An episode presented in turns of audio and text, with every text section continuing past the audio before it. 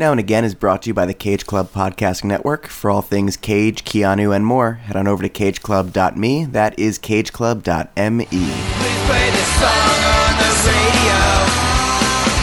Please play this song on the radio. Ladies and gentlemen, welcome back. It is a Now and Again B side. And back with us today, our resident Tony Hawk expert to talk Tony Hawk's Pro Skater number two, Ollieing Over Hobo's Boogaloo, Jarrett Brown. What's up, buddy? Oh god, that's actually a pretty good title for that one because that's a great reference to the first. Uh, is that in the, is that in the first one? I thought that. So this is uh, to to start. I'm glad we're doing this again. Um, great soundtrack. This is I, I would say three is probably the level. We'll complete the trilogy next year. Yeah, probably. with that one. Played this one the most recently. My roommate had a one of those Raspberry Pis, and he had this game on there, and I was playing it on and off during my study breaks. And um, man, it it is fantastic. Um, what are your memories of this game before I go into kind of talking about whether or not it held up and how it plays?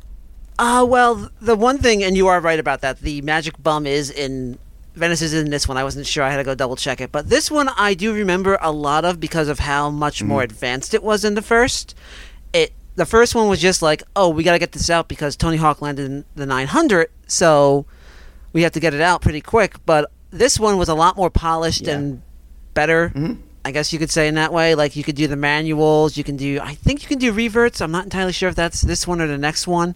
I haven't figured. I haven't had a chance to go and watch some clips about it and see. I don't know, but um, is that where you like hold on to the lip of the of the uh, like the half pipe or? Uh, that's stitching. A manual is when you're on the back or the front wheels of the board. Yeah, that that is definitely in this game. What was the other move you mentioned? Yeah, revert, which is where you spin the board around. I don't remember. I Oh. don't know if it's this one or not. I don't yeah, remember. I, forget. wasn't good enough at the game when I was playing it recently to.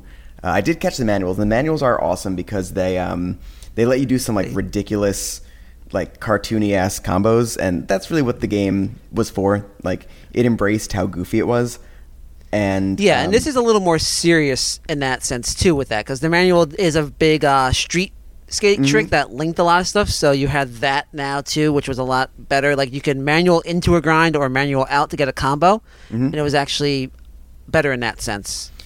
Yeah, and where I actually I actually want to talk about once we once we get into a couple of certain songs how I think the addition of like more street style gameplay and I know very little about skateboarding in of itself but more uh, street style skate play like I feel like they kind of tweaked the um, the soundtrack even to um, to add to that um, that feeling.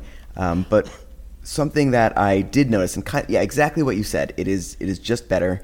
And this was a time when I feel like um, video game companies didn't fuck with what you know they, they didn't dance with someone else. They danced with the girl that brought them.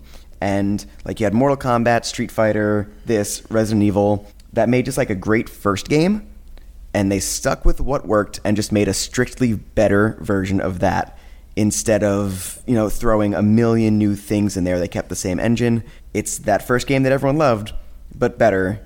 They didn't reinvent the wheel and that's why this game and a lot of sequels around this time are so goddamn good straight up to the music being strictly better as well Oh, absolutely, one hundred percent. That's the one thing. Like when I first played this years ago, it was just I was just like, wow, this actually they f- didn't break anything. They made it work, but made it better, and that actually helped this game a lot too, because we're talking about the early two thousands, and uh, there's a lot of games being um, released at this time.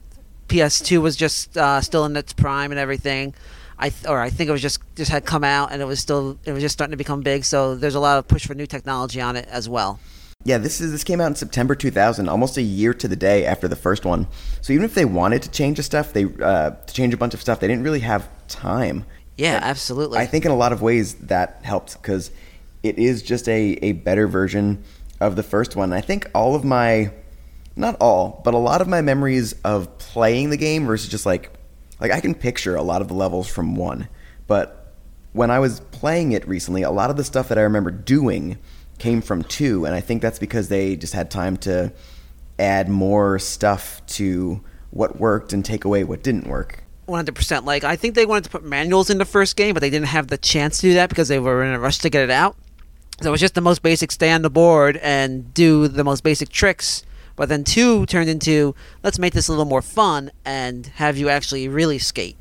and they added like a create a uh, create a um, a skate park. I don't remember if they added create a skater. I feel like they did, um, but you could buy more stats. so the game was you know more customizable in a lot of ways. You could give characters multiple Yeah. um, like special moves, and so the game just felt better in your hands. In um, again, in every way, it was released on every big system at the time, including N64, which I, I can't imagine how much worse. Oh, it was probably it, was. It was uh, my cousins had it, and I tried to play it with them once, and they're like, "Oh, you used." I was so used to the joystick because of playing games with you all the time. They're like, "Oh no, you have to use the D-pad." I'm like, "What?" I'm like, "You have to use the D-pad for this game?" They're like, "Yeah." I'm like, "No, like that doesn't work." And then like to do the specials, you had to use those little uh, yellow arrows that are on the other side. So it just never worked right. Like I could I could never play it with them because they always were playing the N64 64 version. So I'm like, yeah, guys, I'll stick to the PS2 PS1 version. That works a lot better than this. And you know, on our wavelength, cartridges could never hold as much or as high fidelity of music, so you're probably losing a pretty decent chunk of the soundtrack going to going to cartridge. Um, so yeah, the I feel like the PlayStation version of this is kind of the canon one. It's the one that if you want to go back to it, play it on an emulator. That is um, 100% the one that you should be playing. Um, you want to jump right into the music? Uh, before I do, I just want to mention one thing real quick. Uh, around this time, CKY2K was released, so we're starting to go towards the Jackass period of skateboarding is coming in. We're in the the third wave of it right now. We're kind of like still coming into it after the release of the original Tony Hawk game. So this is kind of the start of that. So we're gonna start seeing the stupidity of skateboarding come into frame with uh, thanks to Johnny Knoxville and company at this point. So this is the start, kind of the start of that, and we'll see more of that as when it gets towards three. Yeah, I think we get uh, Bam Margera in that one, if I remember correctly. Yeah, yeah, and you can yeah, he's a secret character in that one. Mhm. and you can kind of see that in this, even with like one of the levels being um, like a bullfighting ring, and you know jumping Yeah, over well, hobos. that's- It does feel a lot like um, they took some imagery from those videos. The um, bullfighting ring is actually from around this time. Birdhouse Videos, rele- Birdhouse Skateboards, which is uh, Tony Hawk's company, released a video called "The End," and Tony Hawk's part was in an actual bull ring, and he did uh, full loop in that, a essentially a roller coaster loop on a skateboard in a bull in the middle of a bullfighting ring. So that's a homage to that. Ah, well- that's why there's a bullfighting ring in this. And that is why we call you the resident Tony Hawk expert. Because yeah, I never, I would have thought that was some kind of reference to you know Giant Knoxville running away from bulls or something. There you go. Um, no, that was that. That's what that was. All right, on to Tony Hawk's Pro Skater, the soundtrack. You would think that they maybe would have blown their entire budget on this first song, but I, they probably made so much money off the first one that they had a much, much, much, much, much bigger music budget the second time around. Uh, the biggest song on either of these thus far, Rage Against the Machine's Guerrilla Radio.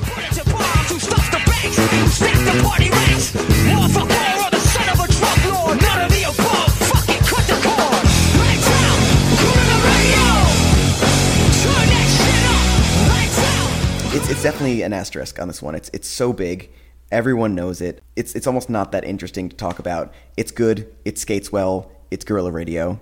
Turn that shit up. and it's actually probably one of the better so- one of like the initial starting tracks that you come across when you first turn the game on and i was like i remember the first time i played it i'm like rage against the machine really and i think i read somewhere around this time the game came out that tony hawk said like he wanted to, to have more of a mixtape feel again so he went through his personal collection and pulled a stack of cds and said here you go this is what i want let's get going Yeah, and and it works. He's got a really good ear for it. There's like on the first one, spoilers. There's a couple of misses, but I think this one is, you know, more hits and the highs are higher. Yeah, exactly. And the lows are not as low. And the only thing is, um, if if if you've played this game at home, folks, you know that, or you might not remember that you only get two minutes, um, and the song just cuts off at two minutes. Um, it always kind of made me a little bit angry that the the opening of the song goes like half of your ride. Like by the time everything kicks in, you're like 45 seconds in, and you don't end up getting too much more of the song than the build up, unfortunately. Yeah, I mean, you do get the, the the guitar solo and stuff like that too, but after that, it's kind of like, yeah, your run's over. Have a nice day. and that will come up on a couple of these songs. Well, actually, I um, you know, most of the songs I only listened up to two minutes because you know I wanted to relive that kind of feeling again. But some of them were good enough that I went on, and others uh, were bad enough that I went on. And some of them are really, some of them really benefit um, in hindsight and with nostalgia from just ending at two minutes. Um, Yeah. The next song, "Bad Religion's You." There's a place where everyone can be happy. It's the most beautiful place in the whole fucking world. It's made of candy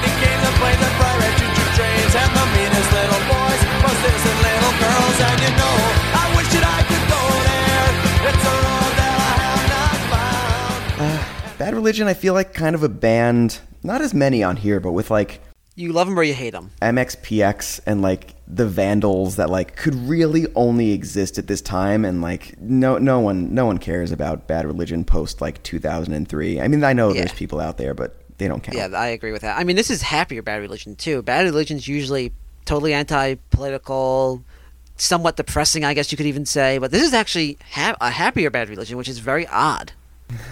Happier is pretty relative when there's a line like "I don't have the turpentine to clean what you've soiled." Uh, a lot of the, uh, and that's something I do want to bring up later on. And you're right, this is a happier "quote unquote" Bad Religion song. The the tone of a lot of these songs, honestly, isn't like fun, happy, let's go skating. Like there's a lot of bummer lyrics Yeah. throughout all of this. Oh, yeah. um, but I want to get to that a little bit later. Yeah, we'll come across that. There is one. There is one track. Yep. Yep, it's fine. Um, you know, Bad Religion, very of 2000. Uh, Anthrax featuring Chuck D, in parentheses, Public Enemy. Not sure why in parentheses. Um, maybe Flavor Flav is not there with their remake slash cover of Bring the Noise.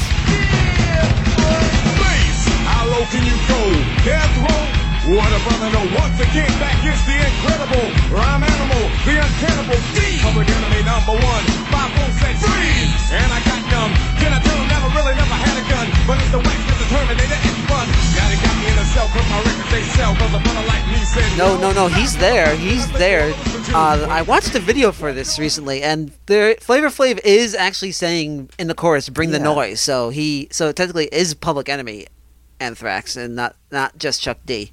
Yeah, I don't know what's up with how that's labeled on here. You know, this doesn't go down so much as a song that more people remember, probably for two reasons. One, Anthrax is, you know, there's they're a niche band. Um, metal Yes, from much. this era is still metal at all times. If you're not like Metallica, um, you know, is is still a niche genre, um, no matter how much you might like it. And this is one of the uh, the quote unquote angrier rap songs. Um, Yes. so I, from this time at least, when you know your your peers are um, Run DMC, um, so I think this one didn't.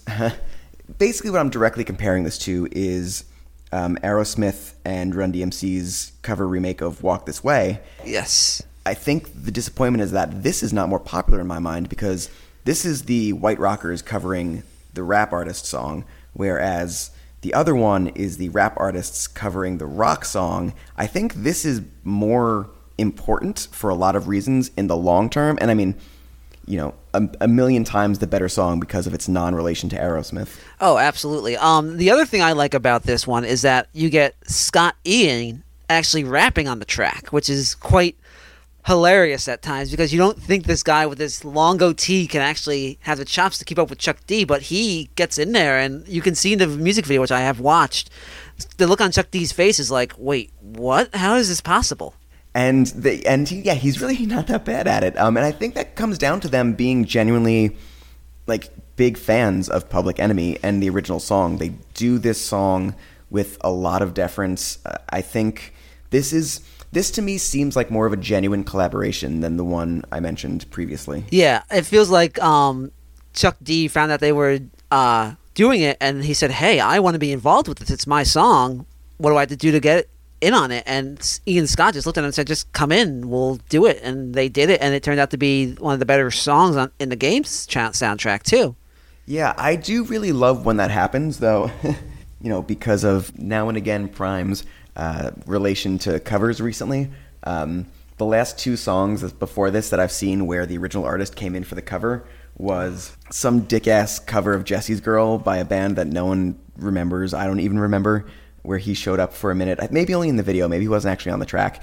And um, New Found Glory's cover of "Stay" by Lisa Loeb, which he just shows up for, and I mean, there's a great example of just listen to the original. Nothing is added to it. Uh, this is an example of a cover where so much is added to it. It's like it hits all of the right cover stuff. It's different but similar. It's bringing something new to the table. Great cover. I wish I remembered it when we were talking about covers previously on the show. Um, it's great, So- and I love it, and I'm glad uh, it's back in my mind. Definitely me as well. It's one of the th- tracks that I actually remember hearing in the game, saying, "Oh, this track. Oh, here we go." Yeah, like you can fucking.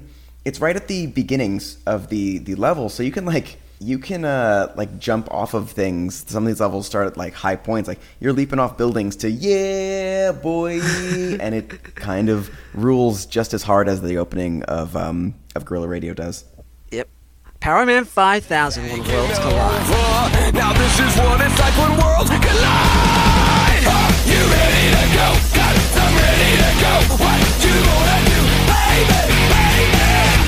You going with me? Got I'm going with you. That's the end of Rob Zombie's Little Brothers Band, which is somewhat of a surprise to me that Rob Zombie had a little brother, even for that matter. It's surprising to me that he has a family, even considering how all of his movies are about like a horrible redneck family that gets murdered. Yeah, that's that's the truth. Uh, this one actually, I remember I was in eighth grade when the uh, album that this is song is on came out, and I remember like all of my peers saying, "Oh, this they're gonna be such a big band. They're they're gonna be huge in the next couple years. They're gonna go places." This album, uh, "Tonight the Stars Revolt," was really their biggest hit, and then after that, they just kind of disappeared. They're still touring though. They're still around. They've released an album l- last year, but they're not like as popular as I thought they were going to be. They had an album called um, "Anyone for Doomsday." It was supposed to drop around September 11th, but their record label said we're not dropping this right now, and it never got released after that. Oh, yeah, that uh, that thing stopped some albums from coming out. Didn't stop the Bouncing Souls "How I Spent My Summer Vacation" from coming out because that came out a month earlier, and the back cover had its cartoon crushing the World Trade Center, which, Which was is- always pretty funny to me. Just like yeah, Yeah, yeah. So Powerman Five Thousand, um, I feel like they're in this kind of category with a couple of bands around this time, like. Um, off the top of my head, as someone Static who like, X. wasn't into nu metal, Static X was exactly the first one I was going to. Um, yeah. Drowning Pool a little bit. This song kind of reminds me of Bodies in some ways, and I think it's got that kind of Yeah, more industrial version of bodies that actually work though. yeah, and it does kind of still have like when when you said that it was Rob Zombie's brother, I knew that at some point in my life because that wasn't like a shock to me, but I didn't remember that right now, like off the top of my head. The other thing about it that I like about him, Spider is his name on it. I forget his real name. Yeah, he actually did uh, a couple years ago.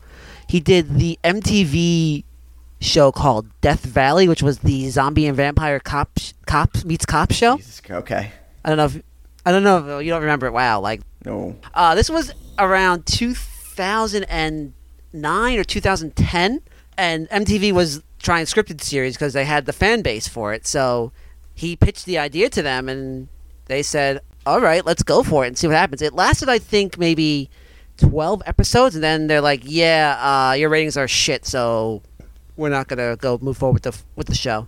yeah, I could see MTV trying to cash in on the Walking Dead thing with a with a fucking discount version of it. But- that makes a lot of sense. But uh, yeah, I did not know that. Um, I, I kind of feel like this with Rob Zombie himself. There's a little bit of a disconnect between how I interpret his music and how I interpret his movies. Okay. Yes. Um, bear with me here. I feel like his songs, Dracula being one of the best songs of this genre, I feel like his songs have a sense of humor to them while still having that grimy dirtiness. Whereas his movies just go full on into that like white trash zombie aesthetic, and there's almost no sense of humor to it, and it fails on almost every conceivable level, except I will say for Lords of Salem, which is fantastic, but it, you know, broken clock theory. Yeah. Um, the other thing about Rob Zombie is that he is has a very big sense of humor too, like you said. Uh, I think after um, in the, right around this time this song came out, he did a video for his song "Never Gonna Stop," and it was basically a Clockwork Orange, like right down to Oh, okay. the recreation of the set. And like you just have this feel, like you can see him staring at the camera saying, "Yeah, we're going there, but I'm gonna have fun with it." And he didn't recreate shot for shot, but just like the fact that they started with a close up on his face and then zoomed out, and then you saw all the fertility statues that are in a Clockwork Orange, essentially. But his version of it was just like, all right, like Zombie has a sense of pop culture and humor here, so it works. Oh, he has a deep reservoir of references to make. His movies, I mean, that's not a surprise because his movies kind of are strict remakes of other things, even when they're not like Halloween. I would argue that House of a Thousand Corpses is a closer remake to Texas Chainsaw Massacre than like Halloween is to Halloween. Oh, I will- I will 100% even even Lord of. Salem, which I liked, he's pulling a lot from, um, you know, Rosemary's Baby and movies of that kind. And though I don't, like I said, I don't like his movies. I think the first Halloween is is an absolute abomination. He's at least doing some, and like I root for him, even though I think like he's never really pulled through for me, other than Lords of Salem. But his his his songs do have that sense of humor. Um, I feel like this doesn't take itself that seriously either, which is why I appreciate something like Bodies. Um, Yep. This song works. The two minutes that it is in the game fit really well. And uh, yeah, it's so far I think we're four for four on songs that are just uh, you know at least work in the game, and three for four on quality songs. That's not going to stay the same like that, but uh, Yeah, like, it's gonna get It's there. already it's already probably by the numbers a better soundtrack than the last one. Yes, absolutely, 100%. I agree with that. So the next one is Naughty by Nature's "Pin the Tail on the Donkey." Was you can make it to the start of enemies. Do you know who they are? There they are. A devil with the do rats be walking. Now I had it up to Dale. Yeah, that's the last straw. The nature's back door. Brothers and sisters. Pin a tail on the junkie. Find a false flavor. It's Jersey's finest hip hop right here out of uh, out of East Orange. I actually had to look it up last night because I was trying to remember where they were from. Here's what I was kind of hinting at talking about before. I think the inclusion of hip hop here is greatly to the benefit of the added street style gameplay because there is like a beat and a rhythm to what you have to do in the street style of playing where you're jumping from grind to grind and doing the manuals and balancing it and jumping to another. Um, there is a rhythm to that, and I think the hip hop beats like they just they just lend to the feel of that so much more than anything on the last soundtrack did. Which the rock stuff works for like when you're in the vert pipes and you're like launching up in the air and doing a like a 360 900 somehow because the game is just that cartoony at this point. Um, but that stuff really lends to the quote unquote technical aspect of the game that this has, and I think it's a brilliant addition. I don't think it's just for demographics. Oh no, absolutely not. Um, hip hop and skateboarding actually go hand in hand at this time frame. There are a lot of skaters who are very much into hip hop. One of them is in the game, Chad Muska. He is a very big hip hop personality. I think he actually even tried to drop a rap album like a few years a few years ago, but it kind of like said they kind of looked at him and said, "Yeah, it's just it's skateboarding." But the aesthetic of hip hop goes hand in hand with skateboarding as well. There was a time where big baggy clothes were the norm for skateboarding. Like you would have oversized shirts, uh, jeans that would hang below your waist, and that and big chunky shoes to go with it that looked like basketball sneakers. And that was the whole thing at this time. Was that was the big thing. So if you watch a video from like '99 to I want to say about 2004 you're going to see hip hop, and you'll also hear it as well. Like you'll hear a lot of obscure hip hop, like Aesop Rock, uh, Naughty by Nature, and a lot of mainstream stuff too. Like I think there's a video from the '90s. I forget who it is. Somebody's actually skating to Juicy by the Notorious B.I.G. and it just works so well. Yeah, uh huh. I uh, it does it does work really well, and it was sorely lacking from from the last one. The last one, I feel like it tried to go. The first one, I feel like it was an issue of demographics, and they they picked a lot of those songs for what they felt the people who would play a Tony Hawk Pro Skater video game would listen to. And I know that you said that Tony Hawk picked picked it out of his own discography and like made a mixtape, but I feel like whoever had the final say at that point kind of went, you know, no, no, no, no. Here's the ones that'll work. And this one maybe he had more control and was able to. And and i guess in some ways maybe was demo when they saw how fucking many units the first one sold. But either way the addition of of rap songs in this is so welcome. This is at a time too. We are in the early 2000s, so um, street culture is starting to bleed into skate culture a little bit here and there, or and vice versa. So you're starting to see um, brands like Nike are starting to st- are starting to try to get into skateboarding. They aren't there yet. It will take a couple years, but Right now, they do have a brand called Savier, S A I V E R, it's spelt, and they're trying to get into the market, but they can't get in. And the brand, I think, lasted about two years before it was discontinued. And it's also like the the suburbanization of skateboarding has happened too, which must have lended so much to the success of the first one because I was I was thinking about it. I have memories of skateboarding stuff being popular among my peers, and it must be before this game came out because if it came out in 99 Hmm, wait, no. If it came out in December of 99, Yeah, Tony, the, no, the original, yes. Yeah, that Uh, would have put me is- in. That would have no, put me in eighth grade. So I have memories of skateboarding being very suburban, um, with things like um, the little fingerboards. Like I had one of those. But I had yep, one of those in like yep. fifth grade. So skateboarding was a really big thing before this game came out, which like I didn't think worked out. I thought this game came and then everyone was into skateboarding. It wasn't that case. And then I also remember. Um, do you remember those shoes that had like a plate on the bottom of them, and it told The, people the like soap shoes? it, it was like, hey, you can grind on things now, but like, no, you actually can't. We're just like stealing eighty dollars from your parents. Yes, the soap shoes. They were called Soap, the company. They are, I think, up until a couple of years ago, they were out there, but they have since disappeared. And I did a Google search out of them recently, out of them, just to see if they were around. And the company doesn't exist. It does. The internet nostalgia does acknowledge they exist, but aren't in production anymore, for lack of better words. We are going to make a. We don't know anything about coding, but we're going to make like a one dollar Steam game where it's one level of like a terrible Tony Hawk's Pro Skater style game, but you can only your character can only either wear soaps or wheelies, and they have to go through the level like that. It'll pa- it'll pair really well with the Razor Scooter game that actually existed for some reason. Um, speaking of things that actually existed for some reason, cut my life into pizzas. It's Papa Roach with Blood Brothers. Watch your back because the next man is coming. And you don't know if the next man is coming. Survival of the fittest, what it is. I got your back, you got my back, and that's the biz. Blood is rushing through my veins, I got the power. This song really benefits from only hearing two minutes of it because it's pretty bad. Yeah, I will agree with that. This was it was a decent track for the game, but for a Papa, it's still a Papa Roach track. Mm-hmm. Decent for two minutes, one hundred percent. But other than that, there's nothing special about it. It's like it reminds me of the kind of song that would be on Guitar Hero One. Like speaking of games that you know strict strict upgrades from one to two, it'd be on like Guitar Hero One because it was all they could afford at that time was covers. And it was like, oh yeah, this is a cheap song that has a good riff. We'll like slam this in the middle that you know no one will remember it, but they get to play it. Like that's what this song reminds me of. It's uh, it's it's like um, B level released after two years, never got above the mid card WWE wrestler ass fucking song.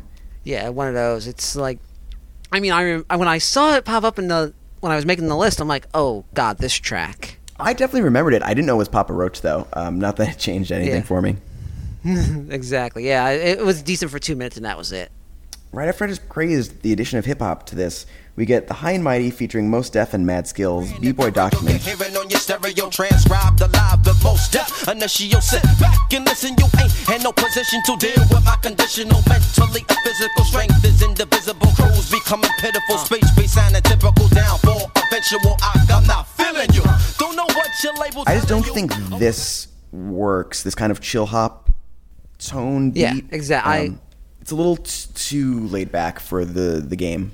Yeah, it's a boom bap, boom bap hip hop, hip hop. So it doesn't really work that well for this game. But it's, I think it's West Coast because I really haven't had a chance to look at them. But the only good thing about it that stands out in my mind is the Mos Def feature, which is like probably the best thing about the song. I could see it working maybe on that Venice level for that reason alone, but um, it just you know it's not a bad song. Just the pace of the game Yeah, it laps doesn't it. work. Yeah. Consumed with heavy metal winner.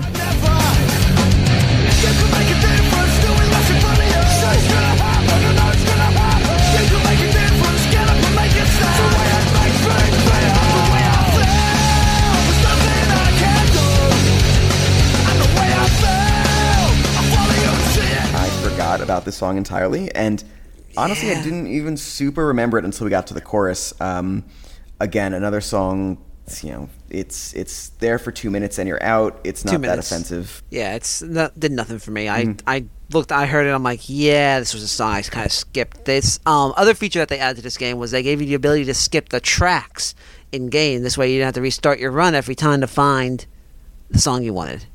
Yeah, that definitely led to me like um, hitting that like six or seven times in a row to get to the the six or seven songs that I really really loved. The real improvement would come eventually. I think I think one of the Madden games or one of the WWE games did this, where you can just you just had a um, a jukebox and you just turn on songs or turn off all of the songs except one if Yeah. you wanted to, and that that would end up being um, a huge improvement as well. The Dub Pistols with Cyclone.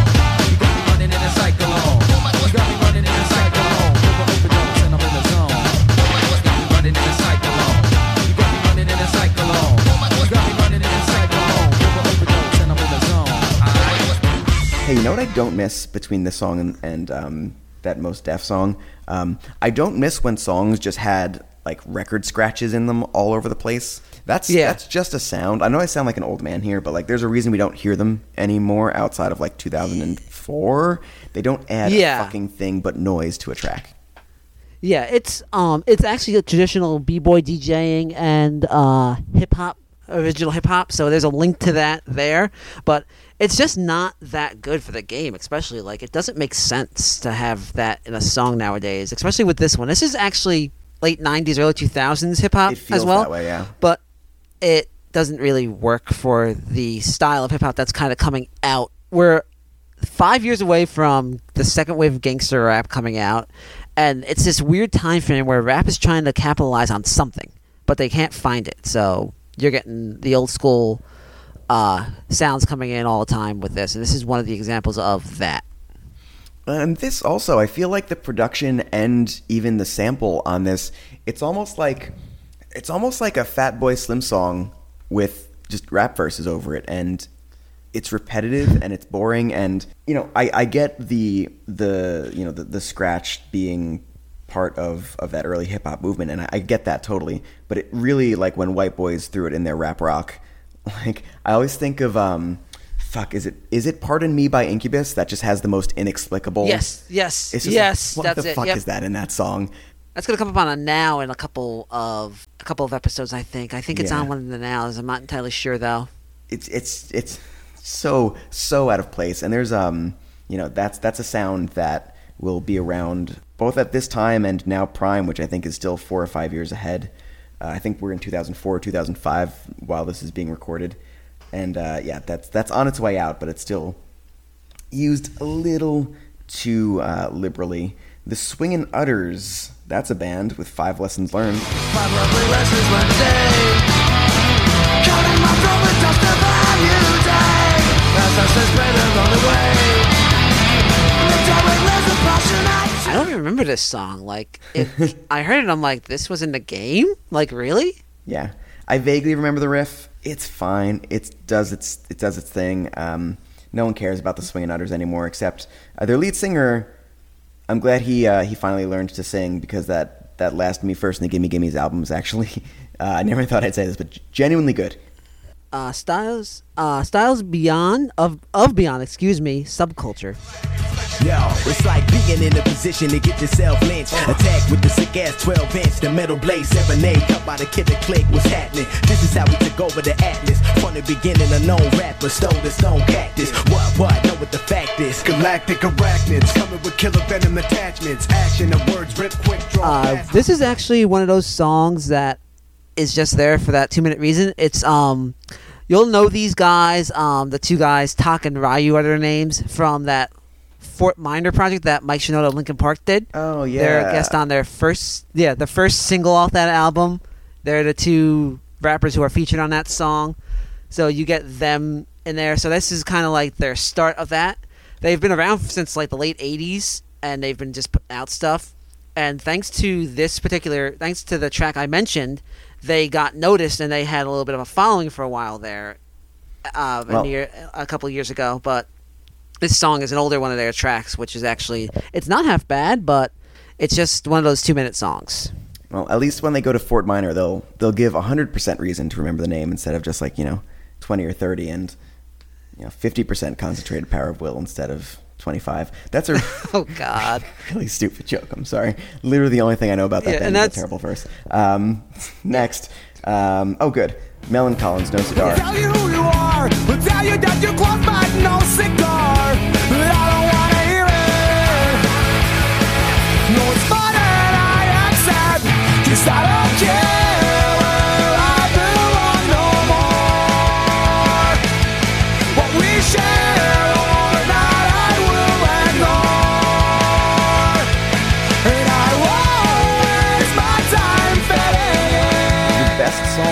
On this soundtrack to me, both in quality of song, how well it holds up, and how well it fits in the tone of the game. I, I think it just edges out Guerrilla Radio because I think this is, with Goldfinger's Superman from the last one, is like it, its tone and what it's doing and its sound is fucking anthemic for what this game is. it's it's an Outcast song. There, um, I was thinking about this when I was walking around the mall today. Uh, tell us where you're from. Where you're from. What two and two become, we'll say if you're okay. That's the popular kids egging on this new kid into school essentially, and then the Outcasts come in and just take them. Say, hey, come with us. You don't belong with them. And this is this is one of the songs, along with uh, Lagwagon's May Sixteenth, which we'll get to shortly. They they are kind of fun, upbeat songs, but they are songs for the outcast. And even though, like we were kind of saying, the suburbanization of of skateboarding is happening, like it's still.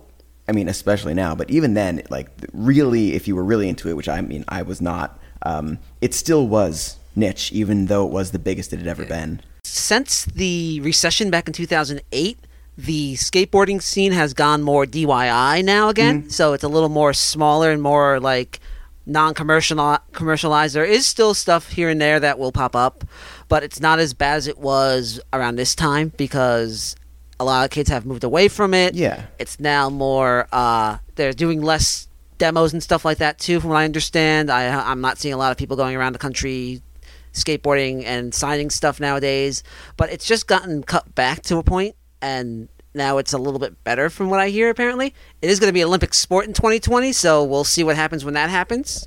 Yeah, I mean, I feel like I'm kind of shocked it isn't already between how quickly they slammed in snowboarding to the winter stuff, and maybe I'm actually completely wrong about how this timeline works.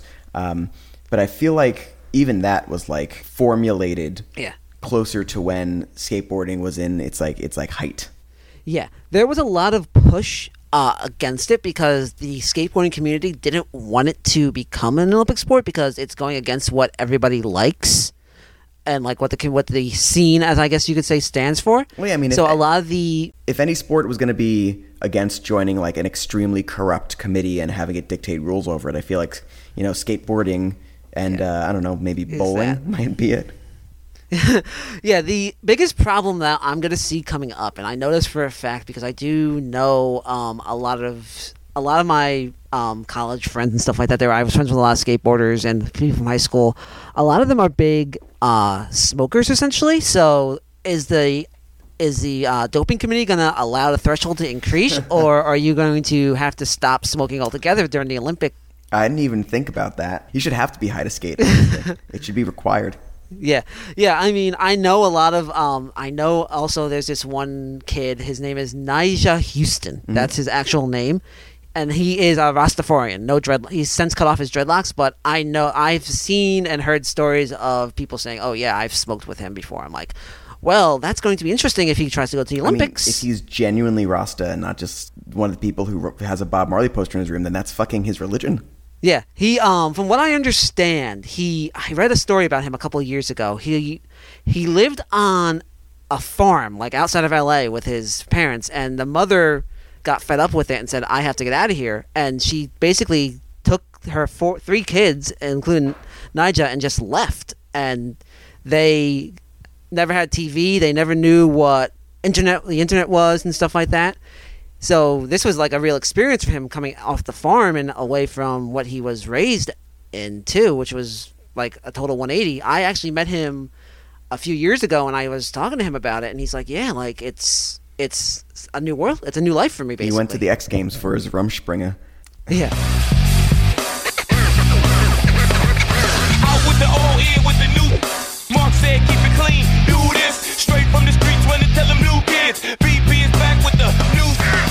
Life featuring Black Planet, Out with the Old, uh, rap rock, uh, pass for me. Yeah, this was this was pretty. That that was a pretty bad song. I it really did nothing for me. Like I think this was one of the ones I would skip when it came up. Lagwagons, May 16.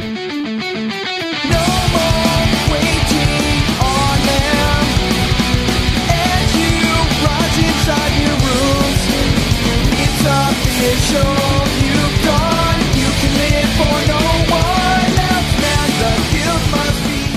you. Don't celebrate Lagwagon Day every May 16th and listen to the song, you're no friend of mine.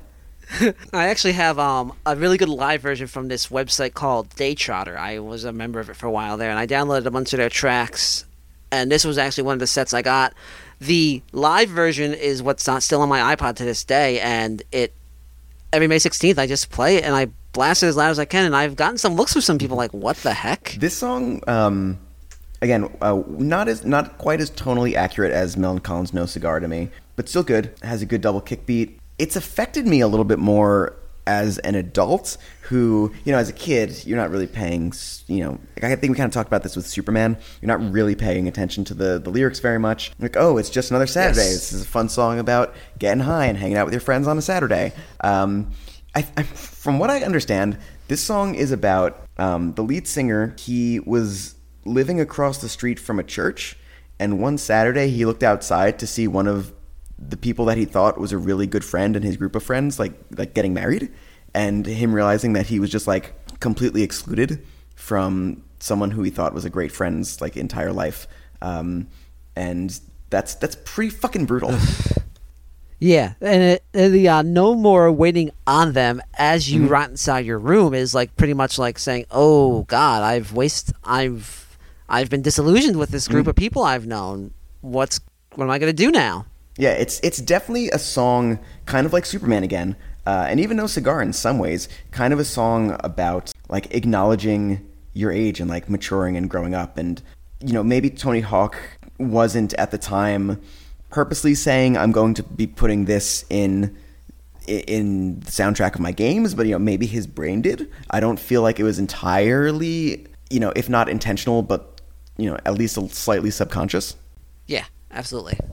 Uh, and also another song. You know, we've mentioned a couple of songs that if you only know the two minutes or you haven't revisited this game and these songs in some time, this is definitely definitely one of the ones that's worth revisiting. Uh, really good song. Last one, Fu Manchu, Evil Eye.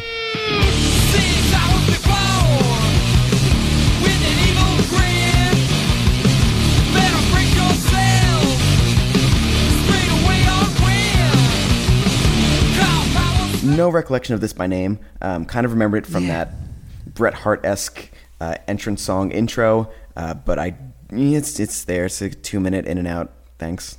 Yeah, I don't remember much about this one either. I listened to it last night. I'm like, "This is in the game," and I'm like, "Okay." Yeah, um, there's one song on here. I can't even remember which one it is. It might be the. I think it is a Swingin' Utters song that is less than two minutes long, and I always remembered like if you played that track, you would just like for the last five seconds, you were just kind of sitting in silence. Yeah, it had a little bit of a. I think I forget. I think it was this one or the Swingin' Utters track that it had a little bit longer, of an an extended like guitar riff at the end of it, so it could get the full two minutes. But yeah, I just forget which like one it was now.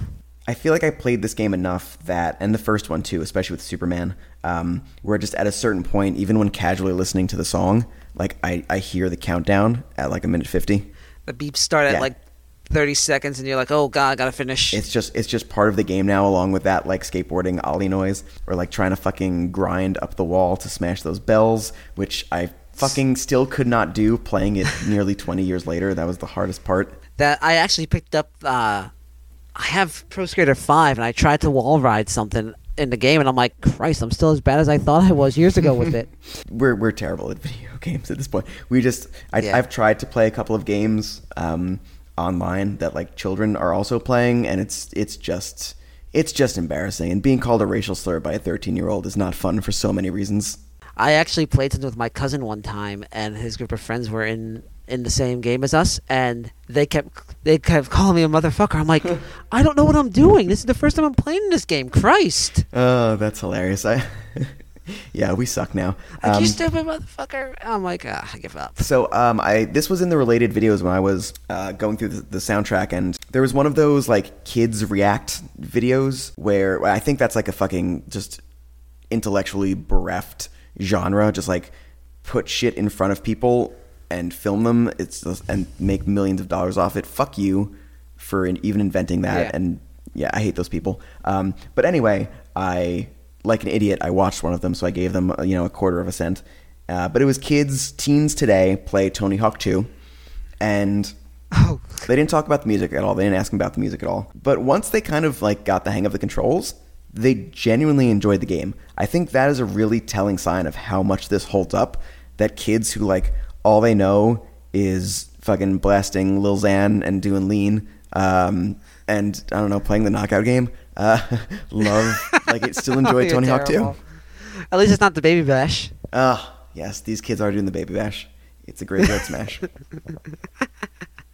Um, any last thoughts about Tony Hawk? Nah, um, I mean, this was the game that kind of pushed skateboarding into the mainstream a little more. One was that game exactly, uh, but this kind of pushed it more into it, and you'll start to see in the next couple of years. Um, you'll start to see things like I had to, th- and I had to think of them. I had to see when I had to look up what year it was to see if how close how close we are to it. Um, there is a big trend of extreme sport movies that come out in the next couple of Oh, years. really? Yeah. So we're three years away from this movie called Grind, um, which the log line is four skaters follow their idol on his summer tour to attempt to get noticed, get sponsored, and become stars themselves. So we're three years away from that happening. Um, Sounds like Crossroads for Skater Boys. yeah, I think we're a year away from what the fuck is the name of that movie? Uh, most vertical primate, perhaps. There's no rules that say a dog can't be in the X Games. Well, that came out too. I had to look up. Uh, and of course, now I can't find it. I can't remember the title. But we're, there's this whole push coming in uh, for extreme sports uh, to be mainstream. The X Games are going to start to get more and more into that. You're going to see, you'll see a lot more coverage. Like during this time frame, it was only ESPN, but now you'll see ABC start to pick it up. Uh, but that's pretty much the start of it. And then in the next couple, the next uh, month or so, we're gonna when this game re- released, Jackass was on the horizon, so we're gonna see that come in, and that's gonna get absolutely crazy. Mm-hmm. Every dumb preteen movie starring fucking Frankie Muniz will have a scene where he like grabs a skateboard and escapes or chases somebody on a skateboard for a couple of minutes. Yes, and I found the name of the movie, Out Cold. Never, I had no idea. It's pretty bad. Um, yeah, it's pretty bad. This is a movie. Uh, the log line is a snowboarder's plans to get his own snowboard park go awry when his ex girlfriend returns to a to town. Oh, boy. It's set in Colo- I think Colorado, but it was pretty bad. Um, I love a good boobs and ski comedy from the '80s. the yeah, that's pretty much the ones. Uh, the two biggest names in this movie, besides Lee Majors, the Six Million Dollar Man, are Zach Galifianakis and Thomas. And Newman. that's wow, that's a young So both of you. them too. that tells you. Yeah, this is 2001. I kind of so- want to watch this now. Um, but everyone knows the best extreme sports movie is it's Surf Ninjas. pretty it's pretty cheesy yeah this is probably going to be your best extreme sports movie to watch if you're going to watch one but it's it's uh bad i mean for the time frame but it's it's probably going to be your best bet at this point because after that it just goes south really fast with the I extreme sport couldn't, I couldn't even begin to name one.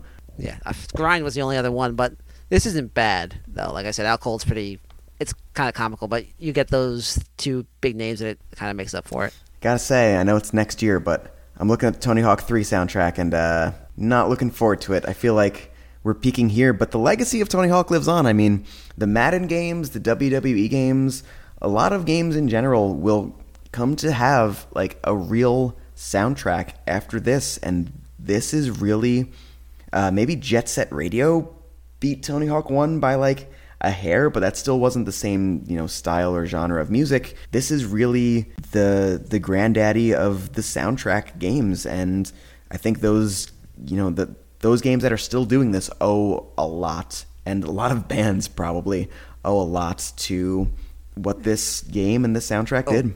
Wow, yeah, I'm looking over it real quick. There is a lot of there's a lot of gems on here, and there's a lot of what the fuck. That one's all On over the place. We will see you next Yeah. year on that. Jarrett, where can people find you? And what uh what other Cage Club shows can people find you on? I've been on yours, and I've been on Watch the Throne. I was on the Italian Job episode, which let's not even go there with how fun that movie is. For lack of better words, I'll I'll be polite. Uh, and that's really it. You can find me at at Jarrett Brown on Twitter. My my name, one word. Uh, that's J A R R E T T and Brown like the color, just in case. And I'm not the quarterback for the whatever team he is nowadays. He's a football player who played for West Virginia way back at this time frame. So don't follow him. He's also not um, former WWE professional wrestler Jeff Jarrett. Unfortunately, I'm not. Uh, all right. Well, that was Tony Hawk 2. I got nothing else to say. I think I made this joke the first time and it failed. Let's see if I do it again. We'll catch you on the kickflip side. That's terrible. It's just another Saturday. Just another Saturday.